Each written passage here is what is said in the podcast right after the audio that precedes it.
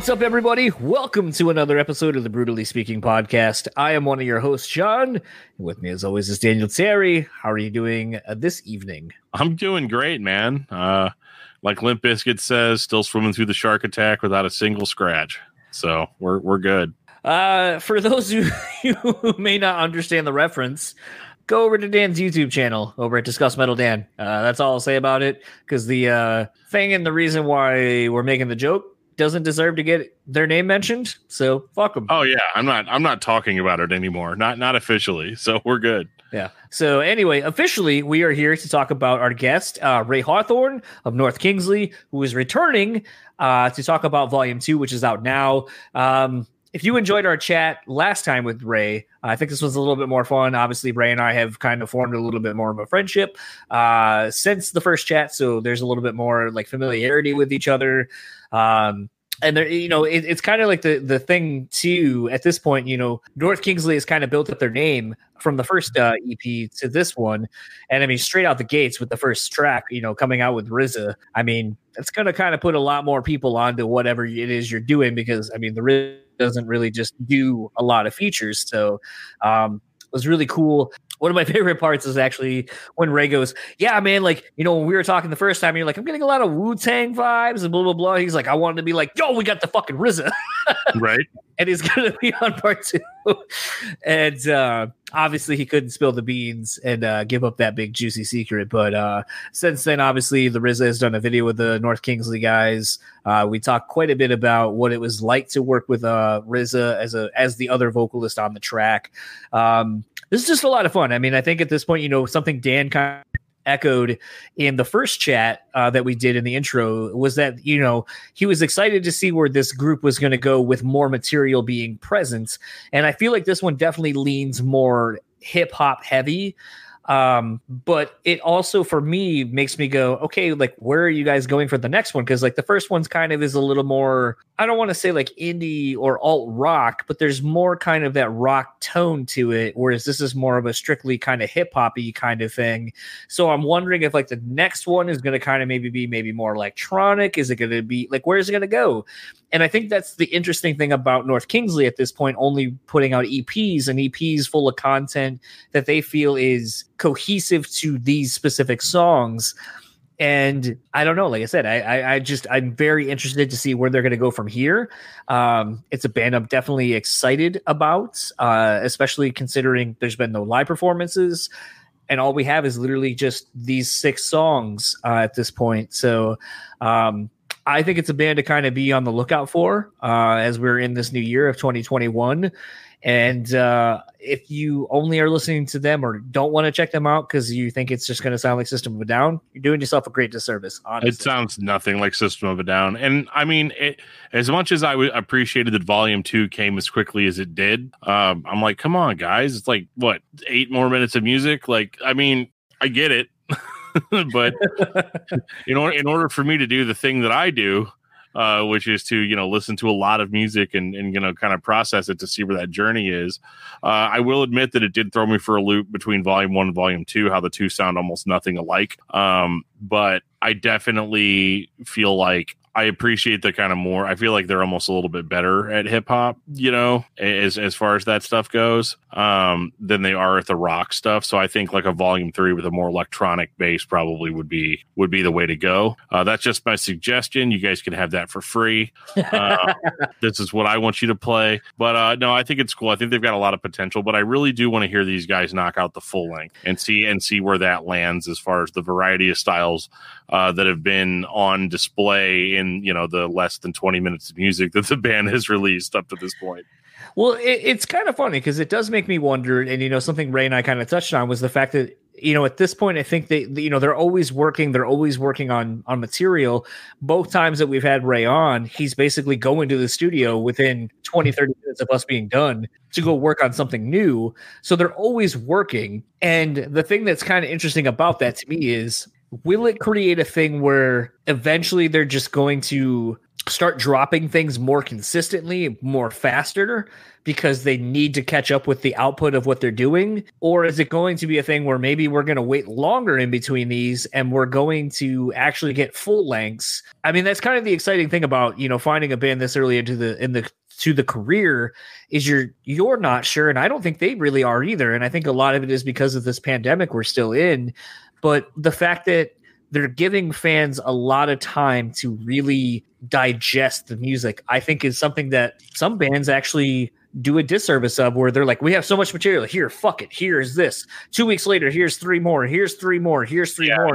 Dump, just dumping it on your head. Yeah. yeah and then you're like so overwhelmed. You're like whoa slow the fuck down. Like i can't and then it's like especially if you look at even like a bring me who has been releasing a lot of material over the last two to three years the fact that even their stuff is so diverse i think helps because it's like you know uh, i think Oli has even said it's like well maybe you're not a fan of this but maybe you'll be the fan of the next one and then maybe a fan of the next one and then maybe you won't like the next one but it's okay because you know another one's coming.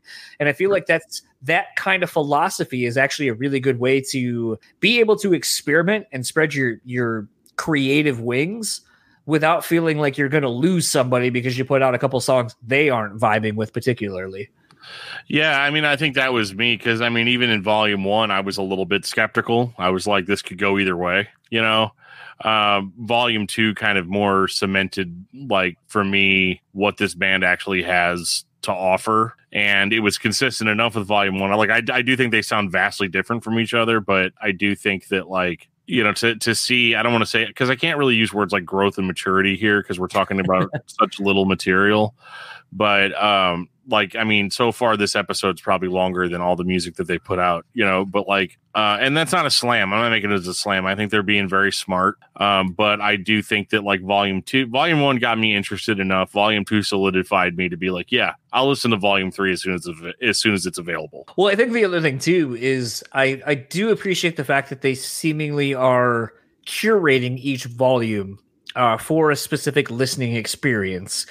Um, you know, I think with you know at this point now, you know we've we've done a handful of discography discussions with me being the new co-host, and something we've kind of talked about in some of the few discographies we've had is just kind of sometimes bands will put out something and they try to incorporate new things or whatever and sometimes it doesn't fit on the record that they're trying to to, to move into Yeah. where where by the time you get to the next record or the next record after that you're like oh this is that idea fully realized in a full record Yes. and to me i feel like that's kind of the smart approach to how they're doing things now where they're like we're kind of we like hip hop we kind of are a, a- an alternative kind of rock band as well I mean, obviously, Ray in the first episode was talking about how he's very big into the old metalcore emo kind of scene and so forth. Yeah.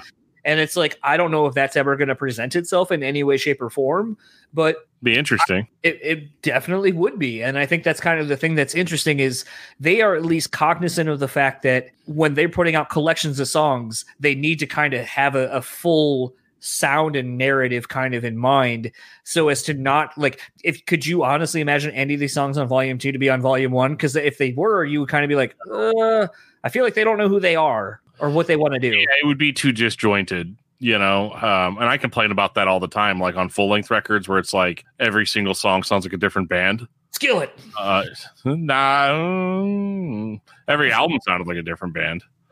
Um, but yeah, I don't want to talk anymore about Skillet. I did that already. But like that, that's a thing that happened. But I do. Th- I talked to Skillet, and that was actually much more pleasant than actually listening to their discography. Um, that poor dude's on blast right now. I don't say poor dude, but like because I'm poorer than he is. Uh, but uh, but I- but what I can say is that uh, you know, yeah, like I complain about that all the time, and so to have a little bit more focus, I think that these guys have shown that they can at least do it. Um, they can focus on kind of a theme and go with it. But like maybe, like as much as I'm complaining about there not being that much uh, material, you know, maybe that's maybe that's kind of you know like we've been talking about, kind of a good thing in that like maybe they wouldn't be able to be as focused if they feel like they need to stretch a certain idea uh over 12 tracks or over 10 tracks or something where it's like we're okay. We're gonna do we're gonna do kind of like an alt rock thing here. We're gonna do more of like a hip hop thing here. Uh, you know, we're gonna do kind of like a grindcore thing here. You know, or whatever. like, you know, um, but it doesn't overstay its welcome in any way. You know, I'm not offended that North Kingsley doesn't have a lot of material, uh, and I enjoy the, the the small bits of material that there actually is. So, uh, in that regard, um, I don't know what they could really could do about a live show right now, but I do think that uh, that doesn't matter because like nobody's playing live shows. Yeah, I and that's kind of the, you know let let's touch on that actually on the other side of this and uh, get into the chat with Ray of North Kingsley.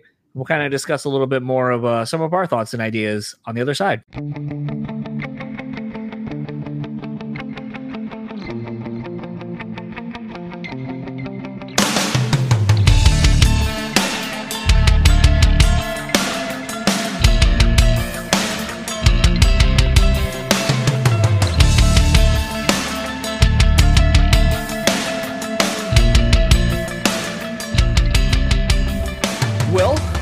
Have Ray Hawthorne of North Kingsley back again to talk about North Kingsley's Volume 2, which is out uh, now and has been out for 10 days as of when we're talking. I guess that would almost be a week and a half at this point. Uh, it's It still fucks me up that shit comes out on Fridays. Because, like, I like my wife was talking just as we were coming. I guess there's some documentary series or whatever getting ready to come out on Netflix uh, talking, I think, about um, songwriters. I don't know if they're ghostwriters necessarily or, or what it is. I think. Uh, God, I don't even remember what the show was that she said. It was something horrible, like Music Exploder or something like that. Okay. Something terrible sounding. Yeah, I haven't, I haven't heard of that at all. Um, but apparently it's talking with people who have written with like Nine Inch Nails, Dua Lipa, and, and so on and so forth. So, I mean, kind of a, a broad spectrum of artists. But um, all of that said, you know, you haven't been on in four months, and it seems like we were waiting and waiting and waiting and waiting for this volume two to come out. I thought these were going to come a little more rapid fire. Um, so how does it feel to get part two out now that everyone's kind of been very familiar with part one, volume one? Uh, so I'm really excited about it, and uh, you definitely hit the nail on the head. We we were gonna release it a little bit earlier, but there was a bunch of world events and other outside things that sort of stopped us from that. Just like with Volume One, so this seems to just be like a theme for North Kingsley releases at this point. Um, but I'm excited to have it out because I think I said this last time. We've we've got Volume One through Four already done, right? Um, so I'm looking at them as like I love volume one, but I'm looking at it like, oh man, there's some real bangers on volume two though. And even right now, I'm like, I really want that shit from volume three to come out. you know what I mean? Uh, so I'm just excited for things to come out. Um, and I think it worked out in our favor that we waited a little bit longer uh, to put out volume two than we would have, just because, like you said, people are more familiar with volume one now, and it gave time for our, our fan base to grow a little bit and sort of expect the new things. And so far, I mean, I've seen pretty much nothing but positive reactions about Volume 2, which makes me really excited because it's in a little bit of a different lane than the first one. Um, you know. Yeah, I think that was kind of the interesting thing is, and I know we talked initially, um, you know, I had asked, like, is each volume kind of uh, creating a certain vibe, and that's why those tracks are together. And this one, you know, not saying that there isn't a kind of hip hop influence on the first one, but this feels really hip hop heavy. Like, it's Definitely. it's I mean, yes, you can kind of hear Shavo's bass playing, but whereas I thought Shavo was playing guitar previously on the other stuff, this is clearly kind of a more for lack of a better term, a drum and bass kind of sound, like a traditional instrumentation for hip hop to kind of go over. So, which makes sense, obviously. Uh, you know, we had kind of joked initially, um, you know, when I was saying you know, I, I, heard some strong Wu Tang references kind of on the first one. and now here we are, first song out the gate, False Idols, and you got RZA. Like, uh, did you feel like you had to really step your weight up and, and kind of earn your earn your bars to go side yeah. by side with RZA? Like, how was that for you? That that was something, man. And it's funny when you when we did the first interview and you brought up the Wu Tang thing. Like, all I wanted to say was like, we got RZA on, on volume two. you know what I mean? Um, and I I did it. It was the idea of having RZA on a song was sort of intimidating in general as a as like a new rapper, right? Because that's a that's a huge deal. I mean, he's a, he's arguably one of the biggest rappers that will ever be. So that's a big cosign to have of someone saying like, you know, this guy's good enough for me to get on a song with. And he came into the studio uh, that night, and we were initially going to put him on I think it was a different song we were going to put him on initially, but we were going through songs and just sort of listening to what we have. And he heard False Idols and he was like, I want to get on that one. He's like, I got something for this. I want to get on that. And it was just like mind blowing to see him take something that he was sort of working with, fit it into the concept that we were working on already, and and just put that whole thing together. I think it's much. I'm I'm super excited about the fact that I already had written false idols before RZA got on it because I think it would have been it would have been way more intimidating to have like just a blank slate with a RZA verse and feel like I really have to compete with him. Whereas he heard this song, he was like, I really fuck with this and then we just moved forward from there, which made me feel a whole lot better. Pretty much all I did was cut one of my verses out, put RZA in there, and uh, I think I think what I ended up doing was I the the second verse where he came in, I ended up just making that my first verse. I think I axed, I axed the first verse. I haven't heard the original version in so long, but um, that's that's all that it was. But I mean, that was an insane, just an insane thing to do. As I mean, I think I've talked about this before, but I started rapping as a joke, just a complete joke so to so to one to be working with Shavo is crazy, but like to have one of the biggest rappers that there's ever going to be come in and rap alongside you makes me feel like wow, never expected this, never expected this at all. So it's it's exciting, man. It was intimidating, but luckily I had the song already. That's my long-winded answer for that. I just feel like in this day and age, it's it's not very often that you know, almost kind of right out the gate, there's kind of that immediate cosign, and that and that's, I mean, it's a big thing in music in general. I mean, you know, you see a lot of like we'll call them legacy bands. You know, the big yeah. cosign is like, you know, uh, like when Code Orange gets taken out by Slipknot or Korn or you know some of these things. You know, you see it sporadically, but you know, it's still huge. But in hip hop, it's even bigger.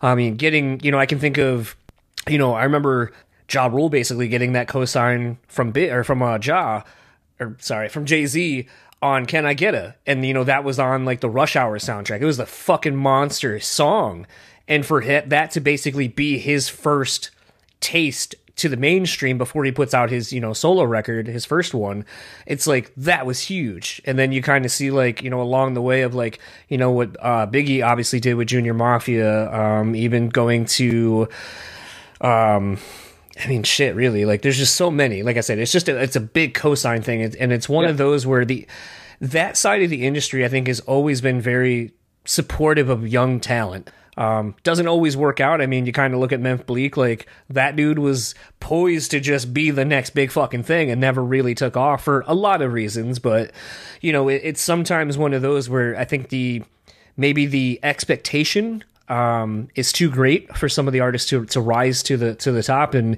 you know that was kind of something in listening to this track that was really cool. And I mean, you already answered it in the fact that your part was already done. So I didn't know if you guys had written together to make sure your verses kind of worked or like how that really panned out. But yeah, I think I would have been shitting bricks too if I had to like come up with a whole new song basically to work around what RZA's uh, lyrical idea was. For sure. I mean, I remember when he when he was recording it and we were in the studio, he I don't remember exactly what the bar was, but he said some bar, and it's the first the first time I'm hearing it is when he's doing his initial take, you know. And there was a couple other people in the studio that night, um, and he said some bar, and I just flipped. I was like, "What?" And I like looked over at some, and they're just sitting there like real calm and shit. And, you know, they're just like super. I'm like, "How are you not excited right now? Do you hear what this guy just?" you know. Um, so it was it was really surreal. It, it took a lot not to uh, just like fan out a little bit, you know? With something like that, because, you know, I'm, I'm thinking kind of a little bit more how, you know, like Dr. Dre on, at least I can say on his last two records, uh, is really a big proponent of kind of having it be a, a feature heavy, uh, collaborative, collaborative process. Um, yeah. You know, I think like hands down on, on, Chronic 2001, I think Eminem still stole the show on, on the two tracks he was on, obviously. Um, yeah, he makes that album. Right. and then I think Kendrick really kind of played that role on the last record that Dr. Dre put out. But, you know, he kind of, like I said, likes to bring kind of new people in.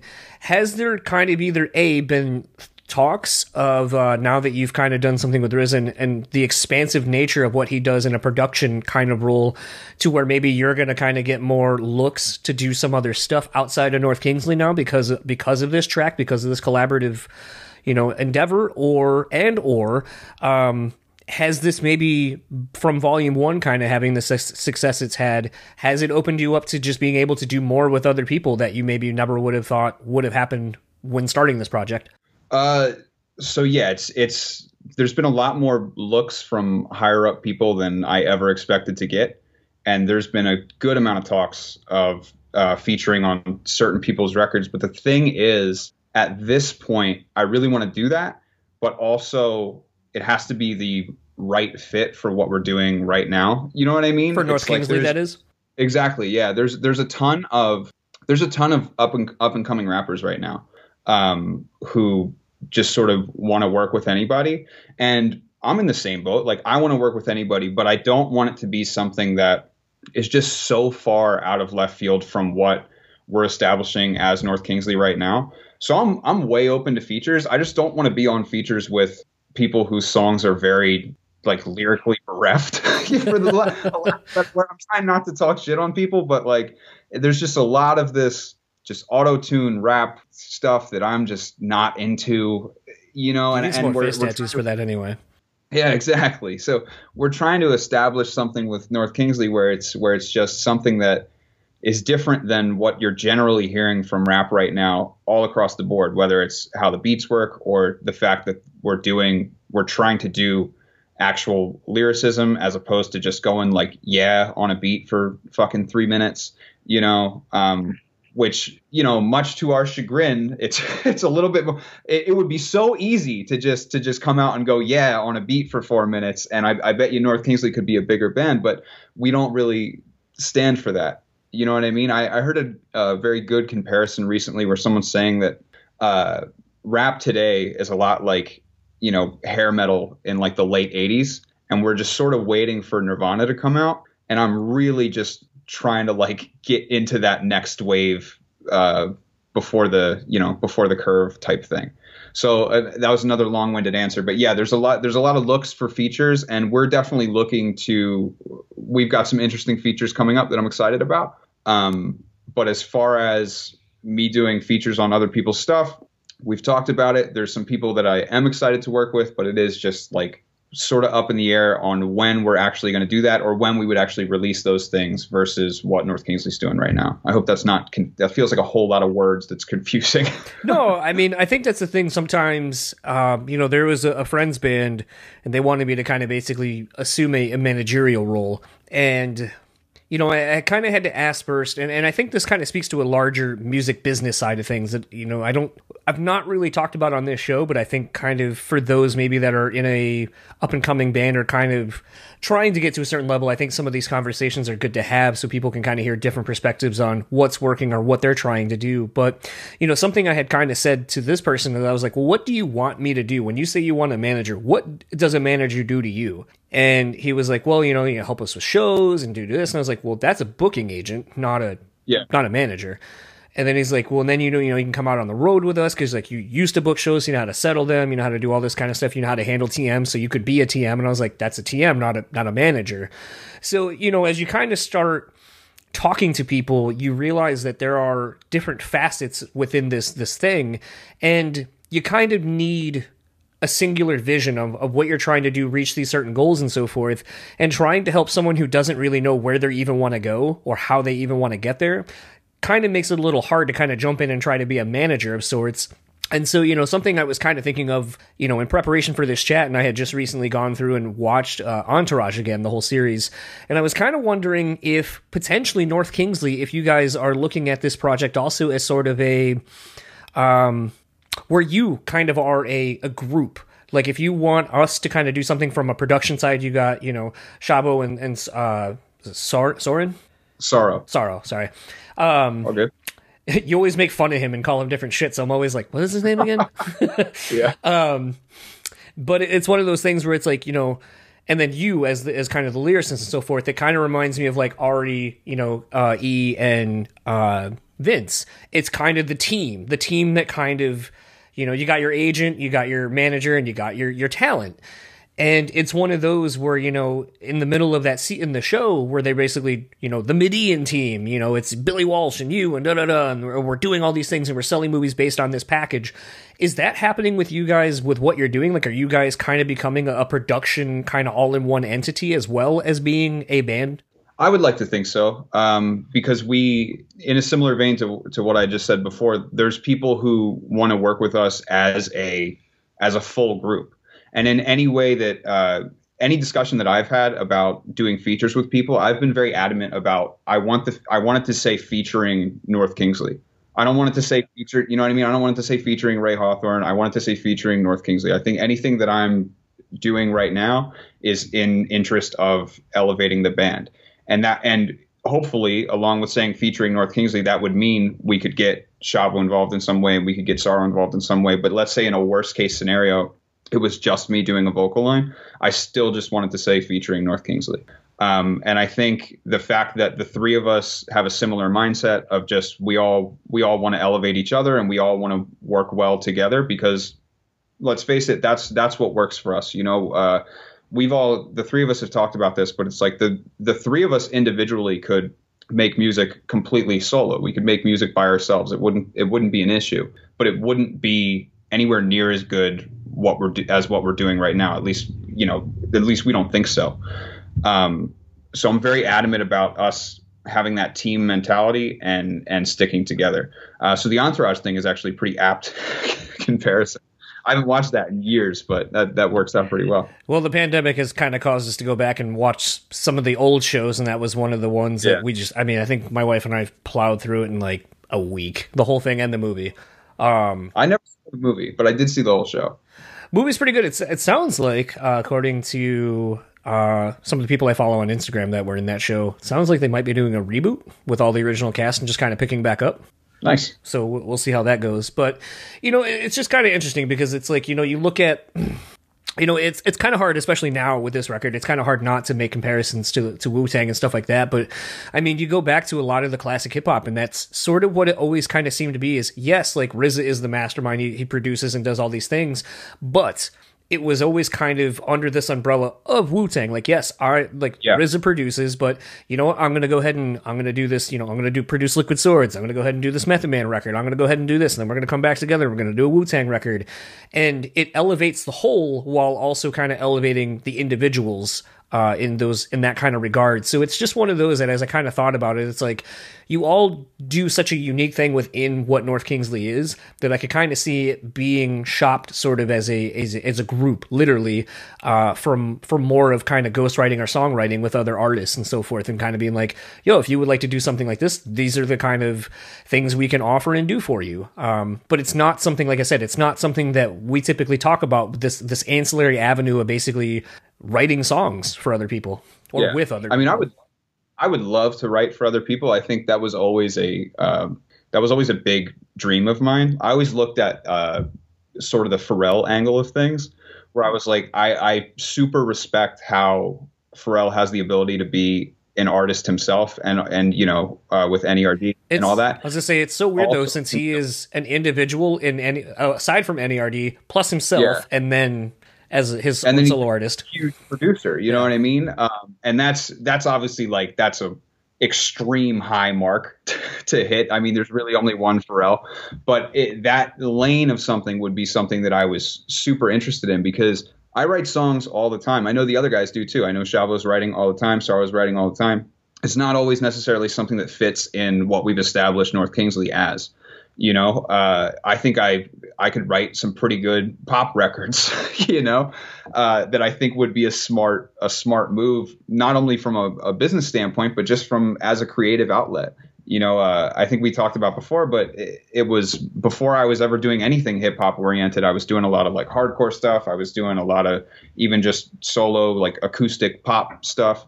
Basically any kind of music i can get my hands on i really enjoy making as long as i like it you know um, and I would like to I would like to do that. So the idea of ghostwriting and, and songwriting, I think for us as a band is is a something we'd love to explore, and it's even something we talked about in the very initial stages of North Kingsley, like like two and a half years ago at this point, when we were sort of figuring out what we were doing.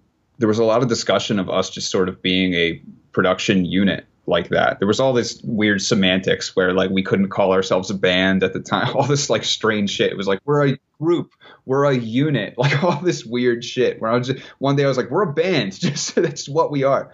Um, but that was sort of the initial idea was that we would make songs for ourselves and we would make songs for other people. Uh, the comparison being at the time that Shavo was using was like sort of like a heavier Chainsmokers, I think was what he was. Um, so yeah, you hit the nail right on the head. That's definitely something we'd be interested in, and I'm something I'm sure we'll explore more in the future. But as of right now, I think we need to build up the profile of North Kingsley as a group before that we could do that uh, super effectively. You know. Yeah, it's just always funny because sometimes you see some of these things and it's like, you know, there's NERD, and you're like, okay, well, isn't that just Neptunes? Like, like it was just like I remember like when the first NERD record came out, I was just like, well, I, th- I thought this was just Neptunes, so why is it this Yeah. whole other moniker? You know, the other thing, kind of thing too, and I couldn't help but think it was kind of funny. So, you know, obviously we were kind of talking about how each of these, at least for the two songs uh, or two volumes you have currently, it's three song EP that makes up each each volume currently. I don't know if that's going to continue moving forward, but were these three songs I don't even remember if I asked this last time. Are basically because you say you have four volumes already done. So were you writing these all together in one chunk of time, or was like the first three, the first three you did, then these are the next three you did, and then so on and so forth? So the in volume one, those were some of our earlier songs, uh, but there was never really a there was never really a goal of putting together individual volumes during the songwriting process. Uh, so so we've got volume one through four ready, but uh, by no exaggeration, over the last two and a half years, we've recorded something like seventy or eighty songs. So so the ones that we're releasing are ones that from from that huge batch that you know work well together and that are good enough that we like. Like there's a whole checklist of things that we have to go through before we even move forward with a song. I think I, I personally I think there's songs that we've scrapped that are great songs that maybe one day they'll come out, you know, but we sort of look at the songs once we have them and then say these three will work together, these three will work together. Um, because we all we all spend a, a ton of time writing. In fact, uh, like that and false idols. So like that's on volume one and false idols on volume two. I think I wrote those within like two days of one another. Um, I had gotten into this thing where, and this is largely our writing process now, where there was there was just a week where I decided I'm just going to write songs a cappella, no beat, and just write them every day for a week straight. And out of that week we like that and uh, false idols were two of those songs. Um, and for the most part that's our writing process now is i will write an a cappella song i'll bring it in i'll say like this here's the verses here's the chorus. Make something that works let's make something that works for this and it's by no means over there. It's it's, it's like here's the verses here's the chorus but then one, you know once the guys get a hold of it things get cut things get shifted things get rewritten and that's how it should be. Um, on occasion we'll you know i'd say some amount of the time too it'll start with uh, with an instrumental beat or something that sorrow makes or a riff that shavo makes and then we'll build from there. Uh, but for the songs that have been released so far most of them have just been written in that a cappella format and then we sort of build the music around them It was just kind of funny because I was thinking about how sort of ironic it is that you have a song called Shadowbox on a tr- on the collection you put out with RZA. Yeah, yeah, for sure. That um, I think that sort of played into why we why we put it on uh, volume two as opposed to the other ones because you know what I mean, Shadowbox and all that. Um, but that was a big thing. We brought that up. RZA heard that song uh, the night that he came in and recorded it, and he loved like he was talking about getting on that song as well. He he thought it was awesome because he kept saying uh, he's like, I love what you're doing. He's like, let me hear something that's a little bit more melodic though. So we're like, well, check out Shadowbox, you know. Um, and he was all about it. It's just we couldn't really, as much as I want multiple RZA features, you know, you know, we we, we kind of got to pick and choose here. We can't just you know we can't put RZA on two out of three songs hey man, on a you guys could do a North Kingsley RZA collab. Hey, look, man, I would love to be a Wu Tang affiliate, but you know, we'll see. You can be the new Redman. Yeah, yeah. Um, I couldn't help but thinking as you were saying that you uh you kind of do your stuff where you're just writing a cappella with no beat in mind. Have you uh, you have to have seen these Warwick videos, right? No, no, I don't. I've heard it. What? Oh man. No. Oh, that's right, because you're not on Facebook. Okay, that's that's probably why you haven't seen these. All right. What is it? I, So what- is basically, it? it's like this. I guess it's three. It's these like dudes from like this place called like w- I think it's called Warwick, Rhode Island. okay. Um, so I mean, it kind of tells you it's like the smallest of the small, basically. But they have these videos. I know you can. I'm pretty sure you can find these on on uh, YouTube. Uh, worst case, I'll try to send a link to you when we're done with this. But so it's these guys, and they look kind of you know. I think I think one one dude's like mix, but I think it's like a bunch of white dudes in like kind of a ghetto-y area, and they Okay. just rap. Like they just no beat, no nothing. Like the one dude always jumps off. Like, and it has become like now there's tropes. Like as there, it's been going on. I think oh. most of this whole thing there's tropes now. But like they just stare at their phones and they're like, yeah. So I was blah blah blah and doing this and you know. And there's there's no beat. He hasn't memorized shit. He's just looking at his phone. And then this other taller dude oh, is always hiding somewhere and then just busts out of wherever. And then he's like, yeah, and blah, blah, blah, blah, blah, blah, blah, blah, blah. And very, very recently have they started putting out, like, they put out a song and it had a beat. And you're just like, oh, Oh, wow. all right, this isn't that bad. And, like, I don't think lyrically a lot of the shit they're saying is terrible. I've heard way worse, but it's funny Yeah. to see that these guys have built up this, this following. Like, I think they drop new, new tracks, uh, new videos every Monday. And Oh wow. it's uh it's it's kind of funny um you know a lot of people i think a lot of it is a joke and i think i think they i'm very convinced that they understand that it's a fucking joke and they're just playing so far into it that it's almost like become performance art of a sorts. But i was gonna say if you had seen that what was what was your reaction to it? Just because it, it's been one of the weird i don't want to call it viral because i don't think anything's happened so big that it's gone completely viral but it's one of the few things like I knew a dude who lives in Rhode Island. He shared it, and then like he would share them every Monday, and then I'd start noticing other people sharing it, and then it just kind of has become this thing where it's like if you're kind of in the know, then you are. And I'm interested to see if it turns into a thing where it gets some legit buzz behind it because it's like each video is pulling in hundreds of thousands of views and so forth and you know Yeah. like their one video that has like production for real like it's a legit music video and so forth you know looks really good and the beat's not bad and they actually sound good like riding over a beat and it's one of those where you're like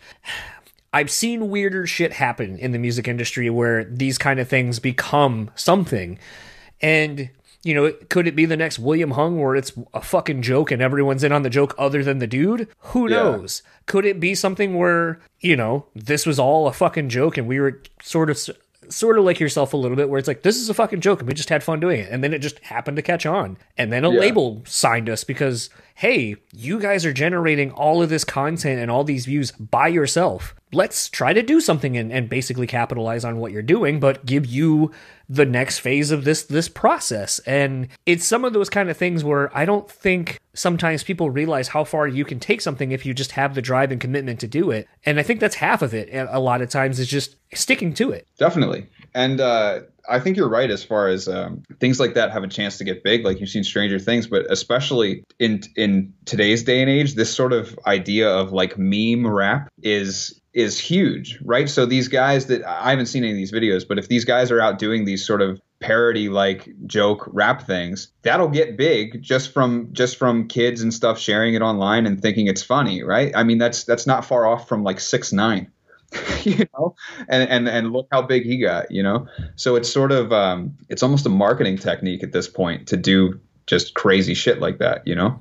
Well, I think that's kind of the interesting thing in a lot of this is, you know, like I was sort of getting at earlier with, you know, the where do you guys want to go and, you know, the different lanes maybe that you can take this. I think you have to entertain those ideas from the jump. You have to have that conversation about what is your goal? What do you want to do with this? How far are you willing to take it? And and how do we get there? And you know, this something like this Warwick shit, like it's a fucking joke to a lot of people. But if you keep giving them the thing every Monday and then you start noticing like, oh, they thought it was funny when I jumped off of this thing. When I'm always gonna jump off of something, so it becomes a well, where is he jumping off from? Or the other dude, like, where is he hiding? And then you like you start noticing other things, like the other dude that raps like changes his outfit. So like then now that's a new trope, and it's just one of those where it's like, if you kind of know what you're doing, or at least become aware enough to see something's happening, and you just kind of feed into it, and then go, okay, realistically, how far can we take this, and and just kind of have fun doing it, but at least have the business sense to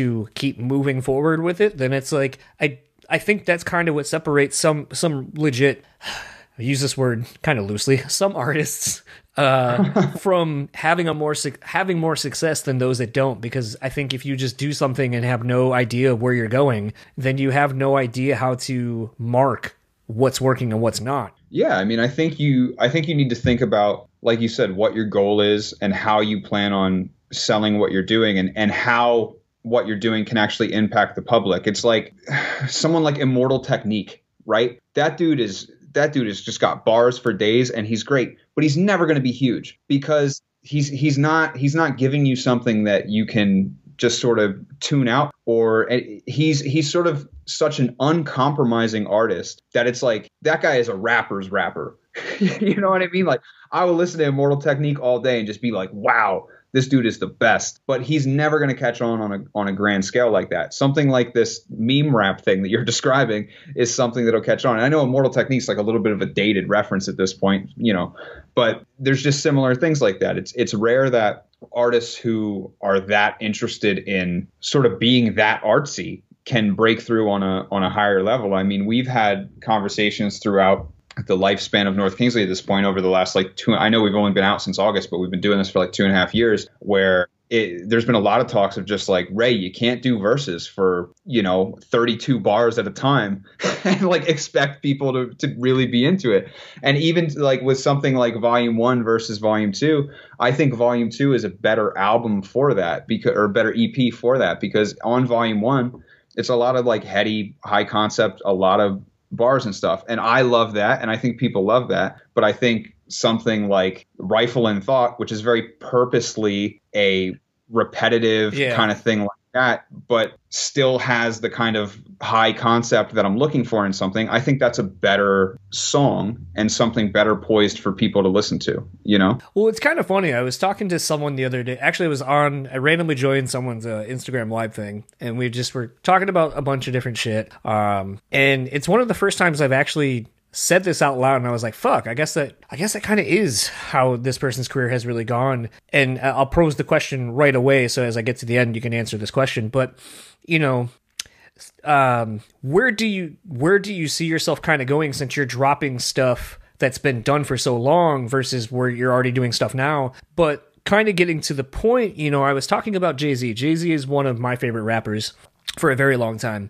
But I said, you know, the thing that I've always admired about Jay Z's career is, you know, he's grown as as a lyricist and as a person. So, you know, you have Reasonable Doubt Volume 1, Volume 2, and that's kind of the come up. You know, Volume 3 Black Album sort of that American Gangster record because you got to throw that in there somewhere. Um, yeah. you know, basically that's kind of the the man growing up and kind of I'm getting away from my my youthful indiscretions and kind of becoming this man who gets away from the streets and gets away from making, you know, foolish mistakes and so forth and, you know, the struggle and the come up to basically now I got it. So now I'm talking about like the things I'm doing now with my wealth and, and my knowledge that I've gained. So now where you're looking at, you know, like 444 and it's kind of, it really paints a, a full narrative of a person growing from Definitely. basically a, a child to a man to a man that, you know, is kind of thinking more like, I don't have as much time as I did 20 some odd years ago. Like I kind of got to think about like the legacy I'm going to leave behind and, and the things that will make me a better person. And it was one of the first times I've really kind of put all that together in, in the course of listening to this person's career, you know, for 20 some odd years,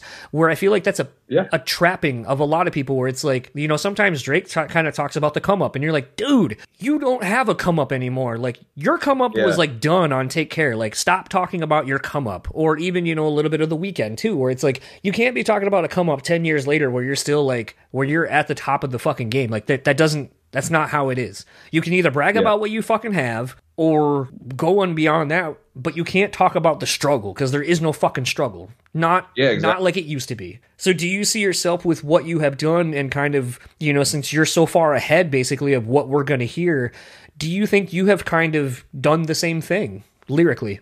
Um so the reason that's interesting question to me is I've um I made a point of before before anything we dropped, before Volume One came out, and uh, I think we talked about this before. Volume One was supposed to come out in like April. Yeah. Um, but you know, then everything happened with the lockdowns and all that. Before April, I made a point of writing an entire second album because I thought I didn't know what was going to happen. I was I was like I think regardless of what happens, whether or not we drop volume 1 and it bombs or it's like really critically well received, there's going to be something that changes in the way that I write from having the immediate feedback. You, you know what I mean? So I made a point of completely writing another album before we even put that music out because I was worried about the way that that might alter my writing process. Now, since we've had music out, uh, I can say for a fact that it has altered my writing process. And I don't know how I don't know how many songs we would use from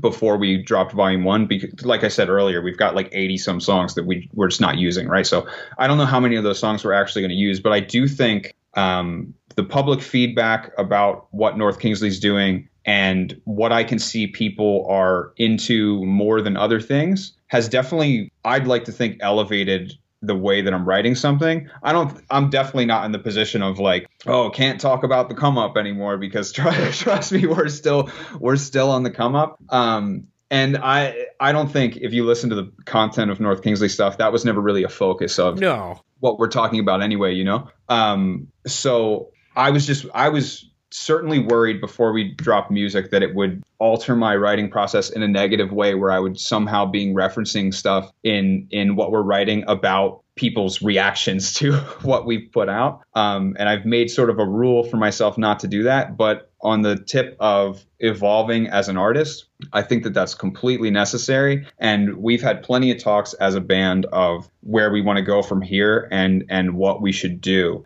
Um, I mean, this so it's like when I say like I'm going to be in the studio tonight, like no one probably no one's ever going to hear the thing that I'm working on tonight, but it's like we're we're we're not stopping, you know. So Friday, um, you know, four days ago or whatever today's yeah, four days ago, uh, Sorrow had just left town and Shavo wasn't going into the studio, and I was like, oh sweet, day off, like I'm just going to stay home and try to just play Cyberpunk. Um, but I I had this idea for a song because we had all these discussions about what if we tried to go in this certain lane or or tried to do our take on what this version of hip hop is? And I was just I was like racking my brain about not wanting to sell out in that way you know but at the same time you know I, we need to we need to gain whatever traction we can as so we can continue to make the music that we actually do love. So i, I thought to myself well i'm not going to sell out. If i was going to do something like that this is how i'm going to do it. And i just went into the studio by myself and just spent the day in there like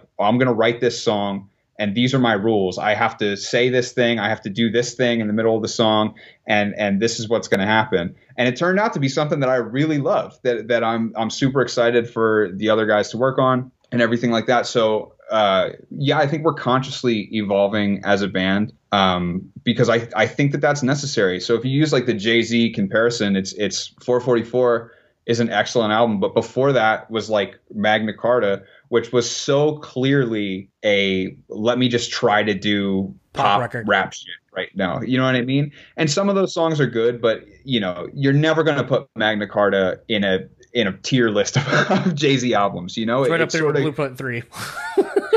yes, when you know, uh, so when 444 came out, it was like it was like wow, this is this is dope. Um, but you know, again, this is a long-winded thing, but I do think you need to evolve, you know. But in the in the words of Jay Z, since you referenced him, they say they want the old stuff, buy the old album.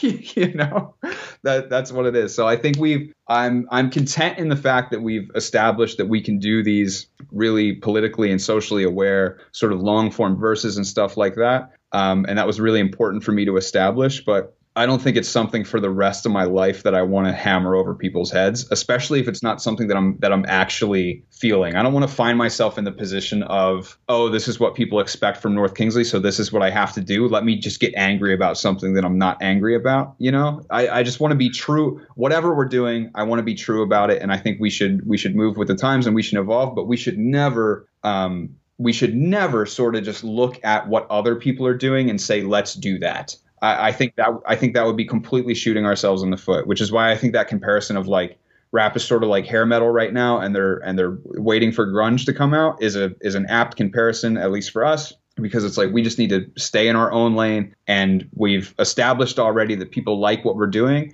We just need to keep doing it, and people will continue to follow along with that. Uh, kind of one of the last questions I have for you because I know you got to get ready to go, um, and then yeah. you can plug your socials and all that kind of stuff as well. How? Because obviously with North Kingsley, you know, unapologetically, most people are probably checking out because of Shavo and the association to system. So Definitely. with your your like Instagram videos and stuff that you make, how how has the reaction been to those kind of things? I mean, I th- I think I'm a little bit older than you. I think uh, we established on the first one, but it fits in that really fucked up uh like CKY era like where it's just jump cuts random shit makes no fucking sense. Like your Yeah. one with like the the cutting out of Sorrow's face and putting on a tape beard and all that shit. Like you know that to a lot of people might be like what the fuck? What?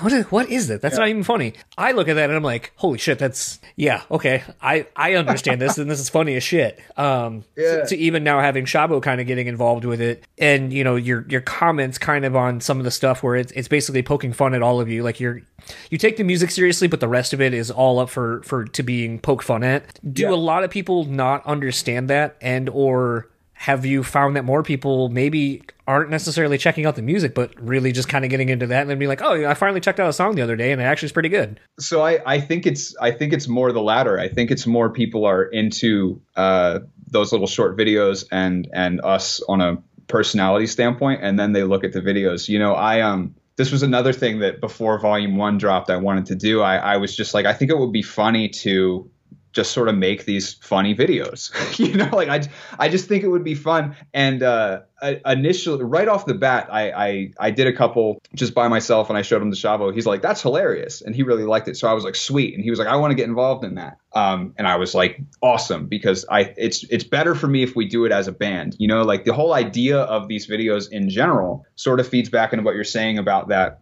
uh, those like rap videos from Rhode Island or whatever. It's just like I think people are into these sort of weird, memey, funny things, right? Um, and I like it. So I told I told the guys back then I was like, you know, I sort of just want to be like as serious as I can be on the mic, but anywhere else I'm just going to be myself and like I'm not that serious of a guy and I write these weird comedy skits and I and I do those things. So some days we'll go into the studio and I'll just be like, all right guys, I wrote uh, like five skits. So, so so we gotta we gotta get these done and and get them going. Uh, and initially, I think people were kind of worried about what the reaction was going to be to the skits because they're so different than the music. You know, it's it's such a different thing. Um, but people tend to love them. Like I love reading the comments on the skits where people are just like, "Oh my god, you guys need your own show" and and shit like that. That to me is good, and and it's sort of it's when when we're in the situation like we are, where there's a pandemic and we can't go out and play shows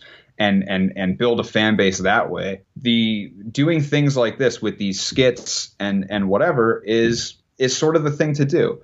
And I'm cool with it. Like I, we talked before about how like I'm not a social media guy, so like if you look at any of my social media, I'm pretty much making myself look stupid all the time because I just don't care about any any of this stuff, right? Like I, I'm I'm not gonna I'm not going to take this seriously and, and and play into that thing because I just don't care and I don't want to I don't want to come off like someone trying to curate an Instagram. So I'm like photoshopping myself into fucking movie posters and and just doing dumb stuff where I look terrible. Um, so love I love doing the skits and I love that people are reacting well to them and I'm definitely finding people are looking at North Kingsley because of the skits because they get shared around and stuff and uh, and there's growth from there and then they'll check out the music and they'll like that. There's i mean there's definitely more people that have checked out the music because they want to hear the music and because of Shavo and and things like that but the skits are working really well as far as people coming to look at what the band's actually doing and sort of getting a feel for who we actually are as people i would hate to be pigeonholed as someone who's just super serious all the time because i'm just not you know By the way, I uh I was gonna send this. I don't. Maybe I did. Sometimes I get drunk and send things to people and I completely forget. But uh, I was gonna say I saw a beer and it was called "Do It for the Gram." G R A H M. It's Oh, a graham did send me cracker. Okay, it did. yeah. Okay, it was a graham cracker beer, and I was like, yeah no i love seeing stuff like that um, lastly, uh, where can everyone find you and or the band online? Uh, so the band is at North Kingsley on Instagram and pretty much everything else. Um, I think, um, and we're on Spotify, iTunes, you know, the whole gamut. We're on YouTube. Check out our False Idols music video. Uh, I am at Ray Hawthorne with an underscore afterwards. But if you come check out my page, I'm just going to be looking stupid the whole time. So that's what it is. Well, thanks for coming on again, and uh, I guess whenever Volume Three drops, we'll have to do this again. It's always fun, Sounds uh, good. just bullshitting. Need to get you on one of our live things we do whenever you're not busy in the studio, which I think is like sounds like every day. I'm, we're definitely in the studio more than we need to be. I feel, I feel like I feel like at a certain point we're beating a dead horse, but it's it's uh, there's a lot of creative outlet, and there's a I just don't want to. I think we have a, a big opportunity right now, and I don't want to ever look back and say like, well, if I had just worked a little bit harder, it could have it could have gone. You know, if I had just done one more Batman skit, it could have worked. Well, fair enough. Well, enjoy the rest of your day, and uh, looking forward to hearing whatever you do in the studio today in about a year and a half. Sounds good. That's very accurate. Awesome. Well, enjoy the rest of your day, man. All right, thanks, man. I'll see you later. So that was my conversation with Ray Hawthorne of North Kingsley. Again, volume two is out now. Uh, as you heard, there's plenty of material uh, for volume three, volume four, volume five, probably up to 10 volumes at this point.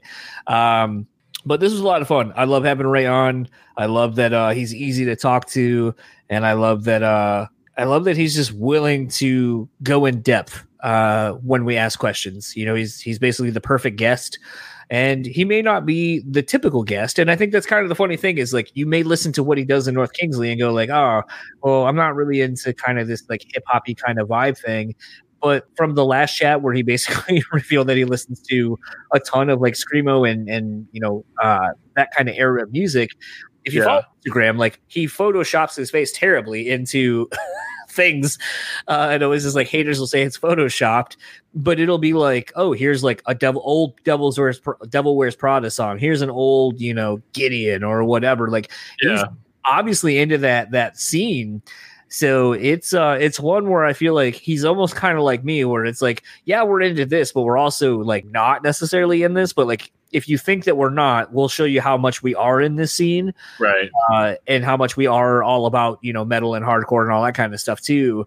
It's just that sometimes it's nice to get away from that. Sure. Yeah. and I definitely can relate as of since joining discography discussion, I definitely have gone so far away from hardcore and metal uh, just to get a palate cleanse. Um, just because Dan has me listening to Yeah. I mean, I, I have to do that as well. It's not like it's not like I'm just totally satisfied just listening to metal all the time. I mean, don't tell people that, but you know, I'm telling you now, like I listened, I've been listening to a lot more like hip hop stuff or like even like really old new metal, like 90s alternative rock and like indies. Like honestly, I'm turning into an old man. So like for me, a perfect afternoon is like putting on like an explosions in the sky record. You know, like it's not uh I'm not I'm not just going for the brutal brutal brutal you know uh, all the time but because we do that show uh, and I still have the interest in it you know I can at least you know dedicate a certain amount for the show and that seems to be enough for me. Like for the most part it's just whatever I have you know set up for the show that's what we're doing. Yeah, it's uh, it's definitely one of those where I think uh, it's it's probably going to make me a more rounded person as far as uh, kind of understanding where some of the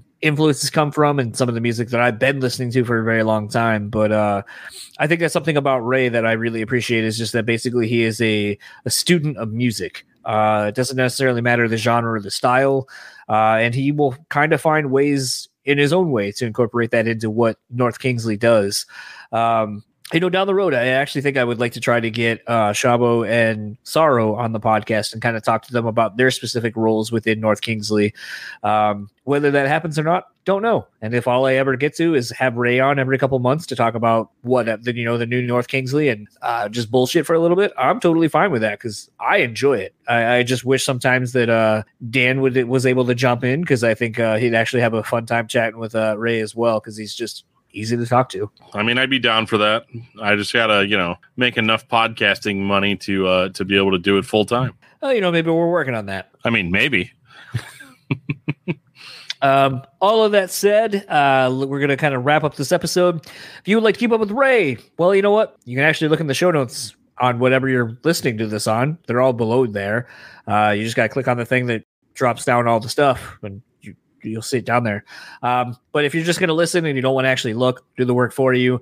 Uh, Facebook at North Kingsley Official, Instagram at North Kingsley, Twitter at North Kingsley. And if you'd like to keep up with Ray, as you heard on the last episode and this one, he's only got Instagram. It's at Ray Hawthorne underscore at the very end. And uh, hopefully we'll see some new uh, North Kingsley stuff. I know they're getting ready to put out uh, a new video soonish, uh, so you can uh, peep that when it drops. And Dan will tell you where he can be peeped whenever he drops on the internet. Yeah, I mean, uh, yeah, this list just kind of keeps getting longer, doesn't it? Uh, let's just say this. You can find me at discussmetal.com. You can also find John there now uh, for our podcast discography discussion, uh, Discuss Metal podcast. Uh, there's a new podcast we're going to be launching here in January called uh, FPS or Frags Per Second. Uh, that's Frags with an R.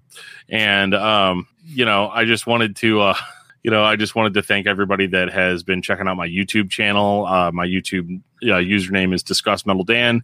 Uh, we've got a whole heaping pile of shit for you to check out on there right now.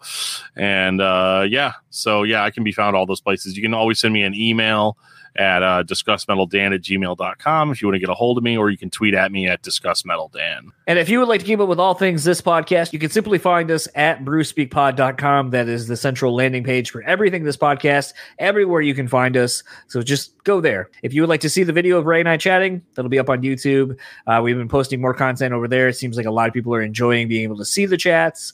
Uh, the numbers have been great. So thank you for all the support and all the new subscribers over there. Uh, rate, review, subscribe wherever you listen to the podcast. Same everywhere. Everyone always tells you about the importance of why those things matter. Same thing applies for this show. Not going to beat it to death. Patreon. I think Dan and I are actually going to try to start doing more Patreon stuff, even though people aren't necessarily checking it out. Maybe that's because we haven't done anything in a while. So uh, maybe we'll get uh, back into the swing of things on Patreon, do some uh, fun top five lists, do some fun uh, random rants and so forth. So if you want that, head on over to patreon.com slash Brew Speak Pod. And uh, our sponsors, we love our sponsors. We want to thank them for supporting us, starting with the Bean Bastard. Uh, head on over to the thebeanbastard.com, pick up some delicious coffee. May or may not be uh, in the beginning talks of doing a podcast brew. Um, Ooh, absolutely. Um, so maybe you want to stay tuned for that. Maybe you want to go over there, pick up some coffee, and see what they're all about. They definitely have uh, great coffee. Also, want to thank On Point Pomade for sponsoring the show. Head on over to onpointpomade.com. Use our code BSP15 and get 15% off your total purchase order. I think Matty's just about done wrapping up the new Memphis May Fire record, so potentially we can get him back on to uh, discuss you know, a whole bunch of shit. Um, pomade's great. I know Joe over at Discography Discussion uses it. Uh, the premium home pomade, which is what I've been using a lot more lately, is now uh, in a clear uh, solution, whatever pomade blend. Uh, so that way it doesn't leave any of the red in your hair. So if that was something that you were kind of worried about before, worry no more. Uh, so head on over to, again to onpointpomade.com, use our code BSP15, get 15% off your total purchase order, keep your beard and hair looking on point. And last but not least, rockabilia.com. Want to thank those guys over there uh, for lacing Dan and I up for this winter season with a couple of hoodies. They look great and uh, a lot of great merch over there. They have over 500,000 items in their online store, and they're all officially a percent. Nope. And they're all 100% officially licensed through the band. So not only are you supporting the bands and Rockabilia during these uh, tough times of not touring, but, you know, we can also throw you a little bit of a bonus too if you use our code BREW and save 10% off your total purchase order.